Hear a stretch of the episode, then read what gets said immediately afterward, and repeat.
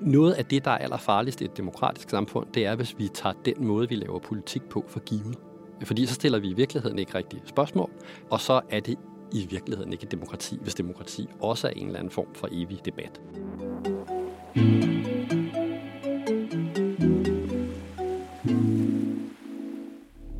Hver dag gør danske forskere de mest utrolige opdagelser. I denne her podcast, der skal vi tale med danske topforskere og høre om, hvad de går og nørder med, og hvordan det har betydning for vores verden og vores hverdag. Jeg hedder Anja Setti Andersen, jeg er astrofysiker og professor, og med mig har jeg journalist Mikkel Frej Damgaard. Det her er videnskab fra Ville Hjerner. Jeg glæder mig til at blive klogere.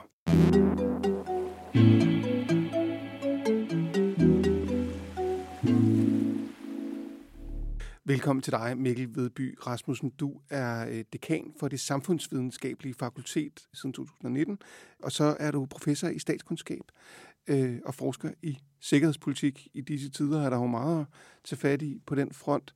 Hvad sidder du og, øh, og forsker i lige nu? Jeg sidder og kigger på kriser.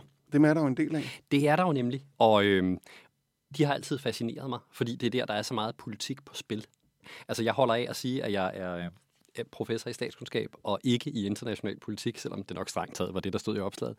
Fordi at for mig, der handler politik om mange forskellige ting. Men der, hvor politik sådan rigtig bliver krystalliseret, der hvor vi møder magten, der hvor der rigtig er noget på spil, det er tit i en krise. Uanset om det så, at man diskuterer store bededag, eller russerne er ved at invadere ens land, øh, så får alle de store forskelle til trods, så er der nogle politiske logikker, som ligner hinanden, og som øh, man kan lære noget af, både på den ene og på den anden side. Så for øjeblikket føler jeg egentlig, at jeg øh, forsker lige så meget i indrigspolitik, som jeg forsker i udenrigspolitik. Så du kigger på, hvordan vores politikere agerer i øh, en eller anden given krise, hvad, hvad de tager op af værktøjskassen, og hvad de rent faktisk gennemfører? Hvad der er vigtigt for politikken, hvordan man taler om politikken, og hvordan man gennemfører politikken. Så du interesserer dig ikke så meget for, hvordan jeg går rundt og har det i de her kriser, eller med de her kriser? Jo, jeg interesserer mig for, hvordan du og de øvrige vælgere måtte have det, øh, som reaktionen på en given ja. politik. Måske kunne man godt udvikle det her felt til også at lave, hvad vil jeg, survey som folks øh, krise og sikkerhedsopfattelse og sådan noget. Sådan nogle har man lavet rundt omkring i verden, og det er faktisk også meget spændende. Men jeg er utrolig optaget af, hvordan folk, der former politik, handler, og hvordan de former politik.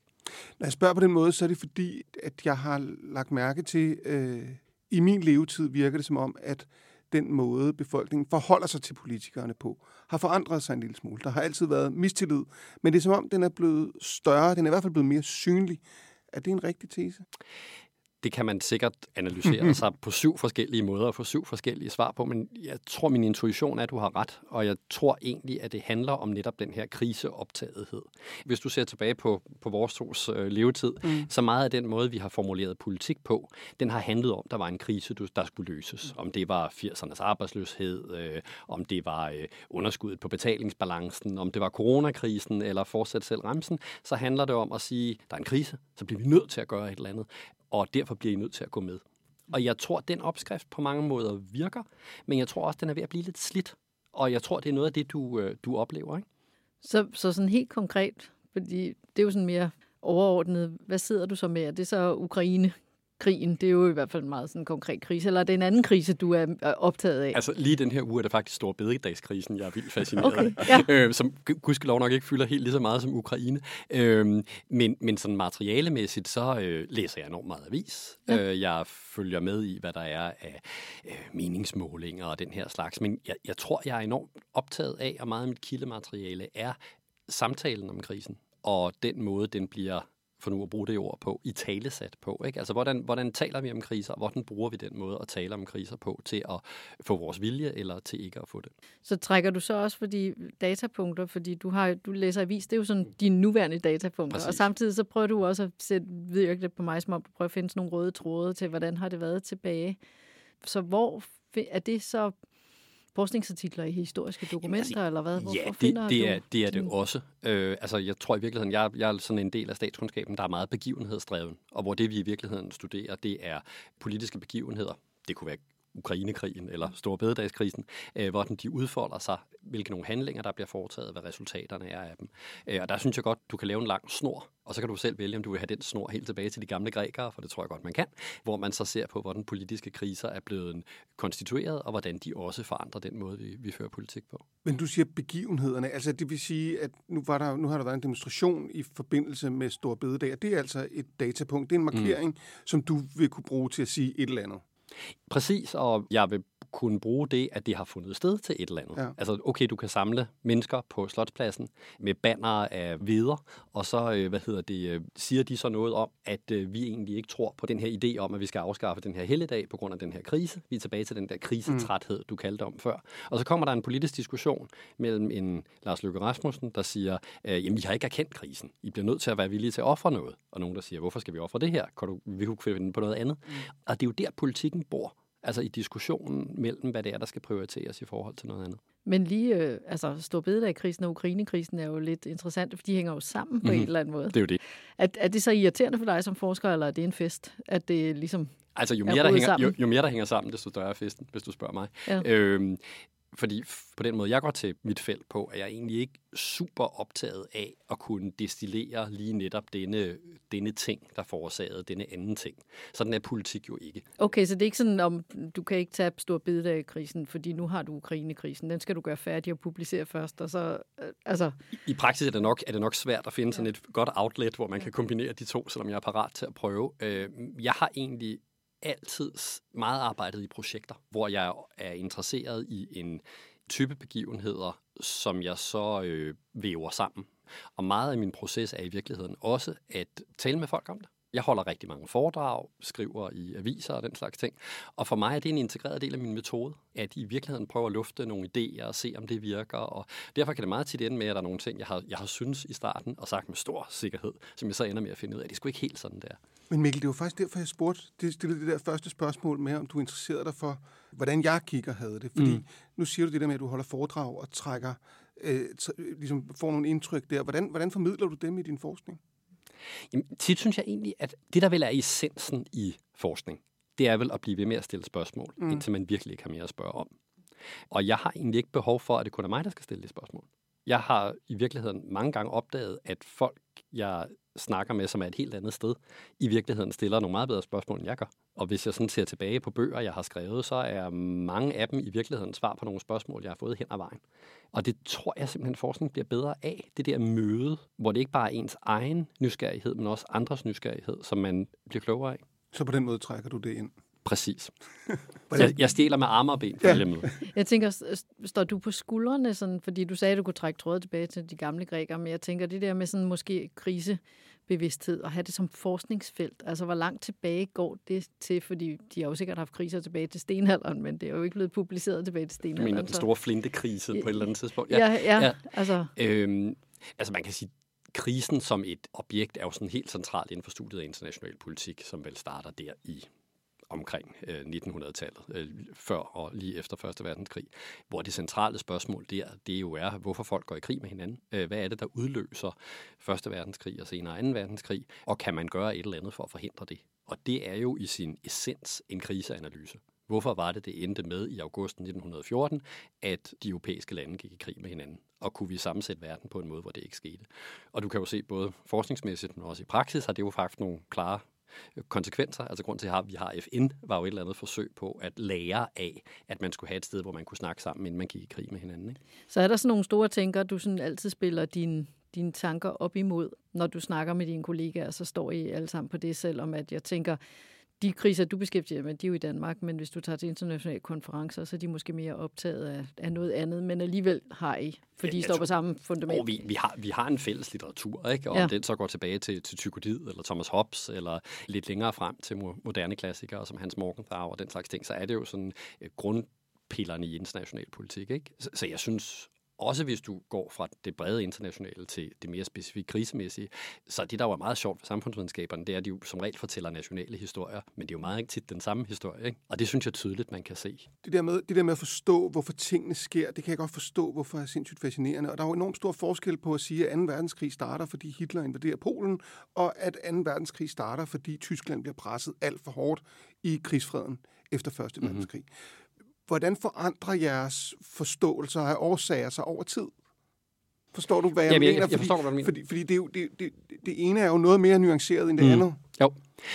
Jeg har faktisk engang skrevet en forskningsartikel, som er enormt sjov at lave, netop om det, jeg kaldte læren af Versailles. Altså hvordan ja. den måde, man så afslutningen af Første Verdenskrig, i virkeligheden blev en betingelse for den krise, der udløser 2. verdenskrig, fordi man, man netop beslutter sig for, at det egentlig var lidt synd for tyskerne, og derfor skal de behandles på en bestemt måde.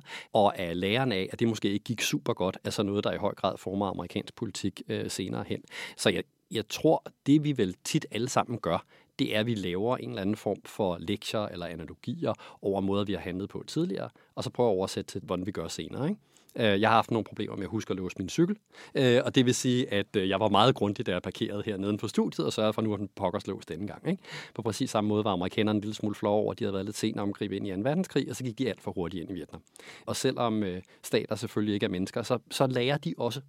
Og man kan da ikke lade undlade hvis man skal kigge på Storbededagskrisen og tænke lidt over, om den måde, som Mette Frederiksen og andre i regeringen havde lært at føre politik på under coronakrisen, måske også var det, der kom til at forme den måde, de gik ind i at sige, nu skal vi sgu afskaffe Storbededag. Så det, der driver det er i virkeligheden at, at finde en lidt større sammenhæng end den umiddelbare hele tiden? Er det, ikke det, er det ikke det videnskab dybest set er?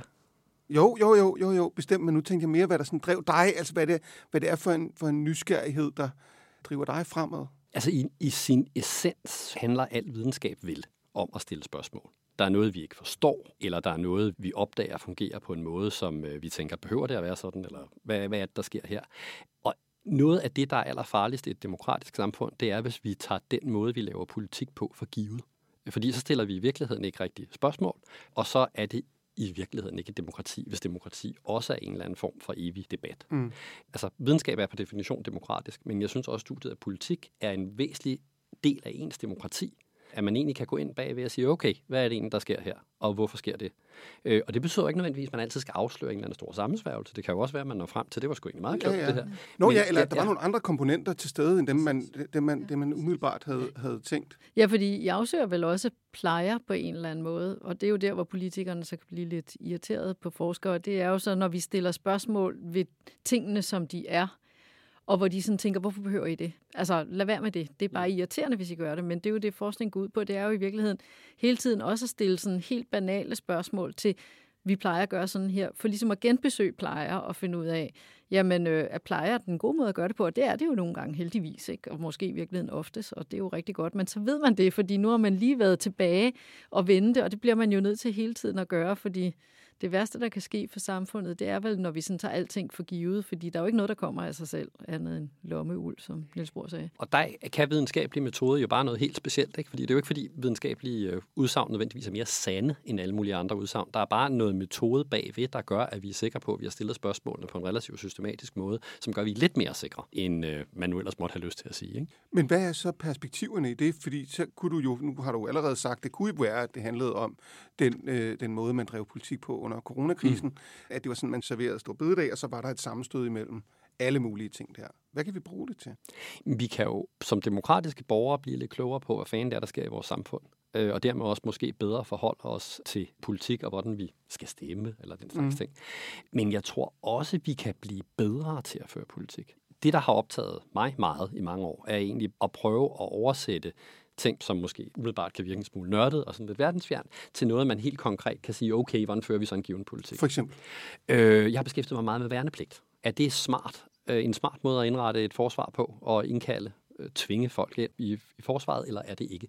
Og det kan, man, øh, det kan man se på mange forskellige måder. Hvis man bare vil sætte den her sammen, så er værnepligt måske ikke nødvendigvis det smarteste. Hvis man synes, det er vigtigt for ens øh, samfunds sammenhængskraft eller sådan noget, så kan der være gode grunde til det. Og i virkeligheden er det nogle relativt abstrakte, småfilosofiske diskussioner, og nogle, du kan lave nogle analyser af forskellige kohorter, der kommer ind, og hvordan det går med dem.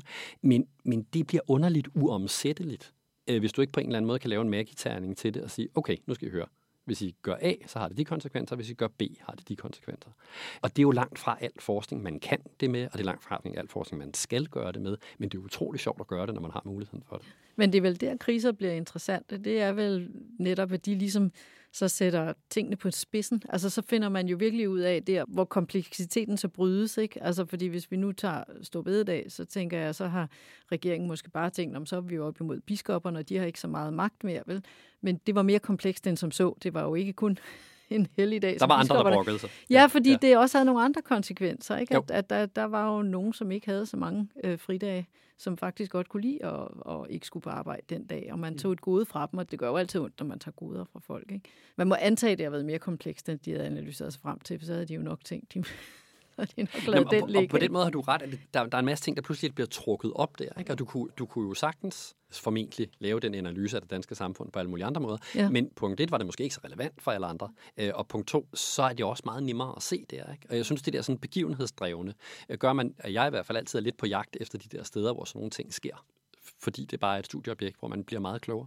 Ja, fordi jeg tænkte, det du snakker om med værnepligt, der tænker man, jamen, hvis det, netop som du siger, hvis man bare skal have den mest professionelle her, skal man jo ikke have værnepligt. Altså. Men hvis alle skal have en fælles oplevelse, og alle skal kunne bidrage og føle, at de er med i det her land til i fællesskab og beskytte det her land, så er det jo nok en meget god idé, selvom man kan sige, at det måske ikke er det mest effektive, så kan det have nogle andre fordele, ikke? Men Mikkel, jeg kan, jeg kan heller ikke lade være med at tænke, at det, der er noget interessant i, at, at man kan, eksempel med værnepligt, finde frem til, at der er de her komponenter, som, som er, er til rådighed, hvis det handler om at skabe den bedste her, så er det det her. Hvis mm. det handler om sundhed, sammenhængskraft osv., så er det det her. Så er der jo den komponent, som handler om politikken, mm-hmm. hvor du må have oplevet mange gange, at politikerne med deres argumenter og deres forståelse har valgt noget andet, end det man kunne tænke var det mest fornuftige. Det må være et interessant område at færdes i. Igen bruger, bruger ordet interessant. Ikke? Øhm, men sådan skal det jo være. Ja. Øh, altså, jeg synes, ikke, jeg synes, jeg kan ikke forestille mig noget værre samfund end et samfund, der på en eller anden måde prøvede at finde videnskabelige løsninger på alting. Og så sagde, at det var det, man øh, på den baggrund, man skulle gøre det efter. Det vil, det vil være frygteligt. Jeg synes altid, det må være videnskabens eller forskerens opgave at sige, okay, I kan gå til højre, mm. eller I kan gå til venstre. Jeg er sådan set ligeglad med, hvilken vej I tager. Jeg vil nok, altså, der er en af dem, jeg vil anbefale, men det er selvfølgelig op til jer. Hvis I går til højre, så har det de og de øh, implikationer. Øh, til venstre, så har det de og de implikationer. Har du oplevet, at politikere nogle gange er gået i den anden retning af, end hvad du havde regnet med, og så faktisk har, har, har vist sig at fat i en lang ende? Altså jeg vil sige, det ligner den der med værnepligt. Ikke? Det er jo sådan en, jeg måske går og reflekterer en lille smule om, fordi det er sådan en, en kamp, hvis jeg må bruge det ord, som jeg har tabt så mange gange. Det må jo måske sige, at måske er, det, måske er det mig, der er noget i vejen med. I hvert fald er det der med værnepligt noget, der fylder så meget i, i både dansk samfundsopfattelse og dansk politik, ja, den får vi ikke afskaffet, den får vi formentlig øh, udvidet. Og det er så, som, som Anja sagde før, måske så ikke den mest rationelle løsning, men A, så må man jo så forklare, hvorfor det er den vej, vi går, og B, så tænker jeg, okay, hvis det er den vej, I vil nedad, så vil jeg da gerne lige give jer to-tre gode råd på, hvordan I kan gøre det bare sådan en lille smule mindre åndssvagt. Og det synes jeg må være en del af, må være en del af spillets regler. Har det overrasket dig, at det er blevet, som det er blevet? Altså nu siger du det der med, at den er så dybt forankret i vores samfund, at den formentlig bliver umulig at komme af med? Ja, altså helt ærligt, så ja, nogle gange er jeg måske sådan en lille smule naiv øh, i den forstand, jeg tænker, hey, hvis man opstiller nogle rationelle argumenter for ting, øh, så, må det, altså, så må folk vel gøre det. Øh, og jeg kan godt blive lidt overrasket over, jeg bliver ved med at blive overrasket over, at det ikke altid er sådan, det går. Nej, jeg tror, jeg nogle gange, når jeg har diskuteret det her med folk, så bliver jeg overvældet af, hvor lidt det, jeg opfatter som rationelle argumenter i virkeligheden tæller øh, og hvor meget det er en masse andre ting, der tæller. Og det er, egentlig, det er ikke for at tale, tale ned til det argument, det synes jeg faktisk er helt fint. Jeg har oplevet tit, at det har været svært at finde sådan et fælles rum at diskutere det i, fordi det i virkeligheden bliver svært at åbne politik på en måde, hvor man siger, okay, det består af de her syv øh, komponenter. Hvis vi nu løfter Men vores her, bagland siger noget andet. Nå, og så, altså, jeg kan huske, at jeg engang diskuterede med en person, der skal forblive navnløs for et parti, der skal også skal forblive navnløs, og sagde, jamen, jeg ved det godt, du har ret, men vi har en kongresvedtagelse, der siger noget det modsatte. Så var sådan, okay. Øhm, og så, så må man jo give op og strække våben. Og sige, Men det der må være ret almindeligt i virkeligheden. Jamen, det tror jeg da også, det er. Altså, at politikere øh, ligesom er nødt til, at, eller ikke er nødt til, men tager hensyn, som, som ikke øh, nødvendigvis er... Men, men på den anden side, så skal man jo også bare blive ved. Ikke? Altså, jeg kan da huske for en 5-10 år siden, hvor jeg sagde, at vi bliver altså nødt til at øge forsvarsbudgetterne på grund af Ruslands invasion af Ukraine, og folk sagde, ah, hold nu op. Ikke? Så kan og man... nu har du en stor bedelægskrise. Ja, yeah, ikke? Altså, og det er ikke, fordi jeg hoverer på den måde, vel? Men altså, jeg tror, nogle gange, så skal man også bare være en lille smule stedig. Ja, man kan jo sige, hvis der ikke er forskere som dig, der insisterer på, hvad skal man sige, det logiske og det systematiske, så vil vi jo være i vores følelsesvold på en eller anden måde. Ikke? Så bliver det hele jo følelsesdrevet. Øh, og, og det er jo ikke sikkert, at på den lange bane, at det er rationelt øh, hensigtsmæssigt. Vel? Men det er nok heller ikke rationelt hensigtsmæssigt, tror jeg, med sådan en teknokratvælge, hvor der bare er dig og mig, der sidder og siger, at det her det er det mest logiske. Fordi de mennesker, der er i samfundet, jo også er følelsesmæssige. Så nogle gange så er de måske nemmere overtalt med nogle følelsesmæssige argumenter, end med, med sund fornuft. Ikke? Mikkel, jeg kunne godt tænke mig at blive lidt ved det der med, hvor du er blevet overrasket. Og nu lagde du ud med at sige det der med, at det måske handler om at prøve at forstå nogle begivenheder, som leder frem til et eller andet. Mm-hmm. Er der steder, hvor vi, vi kan huske, hvor der har været politiske begivenheder, som har overrasket dig? Jamen, der er politiske begivenheder, der overrasker mig hele tiden. Altså, jeg plejer altid at joke med, at hvis der er nogle, nogle gange taler jeg til folk i finansverdenen, og sådan, der er interesseret i, hvordan, hvordan vil tingene foregå og sådan noget. Og jeg bliver altid grebet af skræk for ting nu, hvis der er nogen, der går ud og investerer som følger af et eller andet, jeg har sagt. Ikke? Fordi jeg må indrømme, min, min evne til at ramme rigtigt med de der forudsigelser er ikke altid super god. Grundlæggende tror jeg ikke, det er det, samfundsvidenskaberne kan. Altså, jeg tror, forudsigelse det vi, altså, er for svært, og det er for komplekst, og tit de ting, man så kan forudsige, bliver så banale, så de i virkeligheden ikke øh, betyder særlig meget. Så jeg prøver lidt at vende mig af med forudsigelser, prøver mere at tale i scenarier. Altså, hvad, hvad kan der ske? Men hvis du vil vælge noget, hvor jeg har skudt ved siden af, og som vi alle sammen kan huske, så kan vi jo prøve at tage Ukrainekrigen, som jeg var fuldstændig overbevist om, russerne ikke ville lave mm. øh, indtil en måneds tid før, hvor jeg tænkte, nej, okay, så gør de det sgu nok alligevel. Fordi det ikke var logisk. Øh, og det vil jeg sige, der synes jeg, jeg har fået ret. Altså, Putin kunne ikke føre den krig, han havde besluttet sig for at føre, men han gjorde det alligevel. Og så er vi jo tilbage til pointen igen, ikke? Altså, mm, politik er ikke, og kan ikke være, og skal måske heller ikke være, øh, fuldstændig rationelt. Så er en del af din øh, forskningsvirkelighed i virkeligheden også at rådgive og vejlede, og ikke bare sidde og tænke og skrive forskningsartikler? Når jeg er gladest, så er det i virkeligheden hele paletten. Mm. Altså alt fra en bog til et, et foretræde for et eller andet folketingsudvalg. Jeg tror tit, jeg tænker min forskning netop som sådan en palet eller et, et vævet tæppe, om du vil, af mange forskellige små ting, som i virkeligheden hænger sammen i, øh, i et hele. Øh, jeg laver nok mere collager, end jeg laver, øh, laver sådan en, en ting. Hvad driver dig sådan helt til dagligt, når du står op og laver dit arbejde?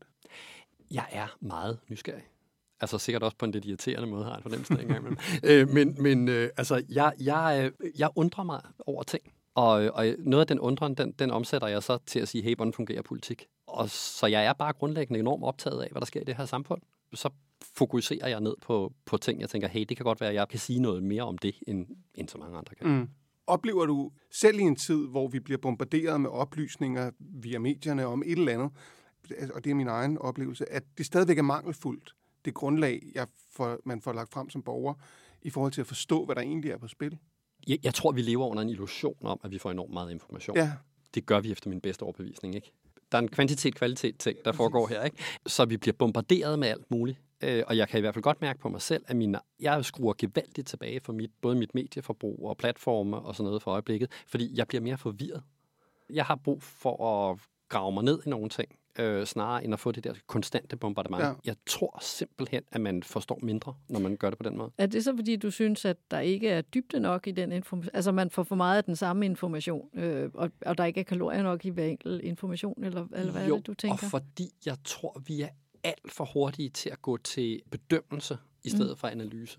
Ja. Altså, jeg tror, vi er alt for lidt i den der diagnostiske fase, hvor vi tænker, hmm, det var spændende. Hvad må der sker her? Ikke? Altså, vi skal gå videre hele tiden. Og det ser man på sociale medier, og det ser man i stigende grad også i, i, i andre medier, hvor vi hele tiden skal rykke hen til at synes et eller andet. Ja, og det er der, jeg også godt kan blive en lille smule altså både udmattet, men også lidt, lidt skræmt, fordi der hele tiden er konklusioner. Ikke? Mm. Putin er enten det ene eller det andet, ja, og så forsvinder det der, den der mulighed for at forstå tingene i en større sammenhæng. Bliver vi dummere hele tiden? Ja, altså jeg har engang underholdt med, at samfundsvidenskab i virkeligheden handler om at gøre folk for, mere forvirrede på et højere niveau. Hvorfor? Øh, jamen jo netop fordi, at prøve at indse, at nogle af de her ting faktisk er mere indviklet. Øh, og hvis vi hele tiden rykker til at sige, jeg synes det er godt, jeg synes det er skidt, jeg synes han er dum, jeg synes hun er dum, det bliver vi ikke klogere af. Og der, der er en tendens i tiden øh, til, at vi rykker derhen for hurtigt. Altså jeg vil godt forbeholde mig ret til at være nysgerrig. Øh, og det vil jeg egentlig også gerne have, nogle andre giver mig lov til. Det, jeg som ofte siger nej til, når der er en journalist, der ringer til mig, og jeg siger nej meget tit, øh, det er, når jeg bliver bedt om at mene om et eller andet. Altså, jeg tænker, at folk må være fuldstændig ligeglade. Altså, jeg vil gerne give en analyse af et eller andet, men hvad jeg mener om noget, who cares? Så hvad er det, der driver sådan din daglige... Du var inde på det, at du er en nysgerrig menneske, mm-hmm. men der må alligevel være et eller andet, altså når du vågner, så stiller du simpelthen bare spørgsmålstegn ved alting, fra du slår øjnene op, til du går i seng? -agtigt, tror jeg nogle gange, min kone mener, ja. Men, men øh, nej, det gør jeg selvfølgelig ikke, og det er der jo ikke nogen mennesker, der kan gøre. Men jeg synes faktisk, at det er en... Øh, både en god måde at leve sit liv på, og i hvert fald et betingelse for at være samfundsvidenskabelig forsker, at man hele tiden kigger lidt rundt på sin vej gennem København og tænker, hmm, behøver det at være sådan? Og meget ofte vil man finde ud af, nej, det gør det egentlig ikke. Og så kan man prøve at finde ud af, hvorfor vi, hvorfor vi er endt der. Og jeg tror, du nævnte det før. Altså, en, en dyb sandhed ved, ved de fleste samfund er jo, at der er en rigtig god grund til, at de ser ud, som de gør. Men nogle gange er der så også noget i det, man kan lave om, eller kan reflektere over, om er den, er den, er den rigtige eller forkerte måde at gøre det på. Så jeg tror da, at hvis jeg skulle have en ambition for sådan mit værk, hvis du vil formulere det på den måde, så er det jo i virkeligheden, at det bare har gjort en lille bit smule forskel til, at man kunne se verden med nogle nye briller. Så, så nu du er inde på den boldgade, så er der sådan et eller andet, du drømmer om, du godt kunne tænke dig, inden, inden øh, du forlader forskningen, hvor du sådan tænker, ej, bare vi dog ligesom, jeg kunne fornejlet det her, eller forstå det her bedre, eller vise verden, at det er sådan her, det hænger sammen? Jeg tror hele tiden, jeg skal minde mig selv om, at øh, det der med at problematisere og forstå, det kan være meget spændende, men det bliver endnu mere spændende, hvis man også finder nogle veje ud af det. Og for øjeblikket er det, jeg i hvert fald gerne vil arbejde meget mere med og fremlægge et eller andet på, det var, hvordan leder man så sådan et krisesamfund? Okay, det er så super svært og man bliver hele tiden udfordret, og folk kan være at være trætte af den her kriseopskrift. Hvad er det så, man gør? Og det håber jeg ikke, du spørger mig om, hvad jeg er, fordi det aner jeg faktisk ikke. nej, nej, men, du er heller ikke færdig endnu med men, men, nej, men det er jo det. Øhm, og det synes jeg er, det er umådeligt komplekst. Og mm. det, kunne jeg egentlig, det kunne jeg godt tænke mig at grave dybere i, og jeg kunne egentlig godt prøve at, øh, at se lidt på folk, for hvem det lykkedes. Hvad pokker er det egentlig, de har gjort? Og måske skulle man også se på nogen, hvor det ikke vil lykkes lige så godt. Men der er noget i de der praksiser, øh, som jeg, jeg synes er meget spændende, og som jeg gerne vil dykke dybere ned i. Men det der med øh, styringen af et krisesamfund, tror du, det er en tilstand, der er kommet for at blive? Tror du, det hører op en dag? Jeg tror, det er noget af et kulminationspunkt. Gud ved, om set i gennemsnit over menneskehedens historie, antallet af kriser ikke er nogenlunde konstant. Altså, Formentlig. End jeg nævnte flintekrisen, eller hvad var det, vi blev enige den hed. Ikke? Men ideen om, at man kun kan drive politik, hvis der er en krise, man skal løse, den er, den er sådan en 30-40 år gammel. Ikke? Og det tror jeg som koncept ikke virker super meget længere. Det er så bare en lille smule ærgerligt, Nå, for interessant. Når, man, når man så står over for noget, nogle problemer med klima, nogle russer og fortsætter til listen, hvor der er nogle ting, man skal håndtere. Så det handler egentlig også om at, øh, at reformulere den politiske måde at komme med de her løsninger på. Og det er derfor, jeg, jeg er en smule fascineret af at se på, hvad er egentlig så god krisehåndtering? Kan vi kalde det produktiv krisehåndtering? Må du få noget ud af det? I stedet for bare folk, der står på slåspladsen og vifter med et stykke bagværk. Ikke? Og det tror jeg er super svært for politikere at få en formel på. Politikere, de har også deres sædvanlige måde at gøre ting på, ikke? og det der plejer at virke. Men det er jo også en udfordring i øh, organisationer. Øh, efterhånden virker det der med at sige, øh, vi skal spare, fordi der er en brændende platform, skulle ikke lige så godt, som det har gjort. Jeg tror, vi står et sted, hvor vi som samfund er ved at reformulere vores måde at gå til de her strategier på. Så det kunne sådan set have været fornuftigt nok at afskaffe stor bededag, men det var en dårlig idé at hænge det op på en krise? Nu, øh, som jeg sagde før, så forholder jeg mig jo ikke til den slags ting. Jeg var nødt til lige at prøve. Ja, men det var meget godt forsøgt. Mikkel Vedby Rasmussen, professor i statskundskab og øh, dekan for det samfundsvidenskabelige fakultet. Tusind tak, fordi du var med i dag. Tak.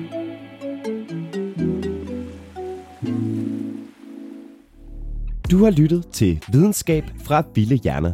Lærte du noget nyt og spændende, så anmeld endelig podcasten, så den når ud til endnu flere, og del den med dine venner. Værterne er Anja Setti Andersen og Mikkel Frej Damgaard. Dagens gæst er professor Mikkel Vedby Rasmussen. Podcasten er produceret af mig, Benjamin D'Souza. Serien er et samarbejde mellem Podimo og Videnskabsår 22, og er støttet af Novo Nordisk Fonden, Willum Fonden, Paul Due Jensens Fond og Bitten og Mads Clausens Fond.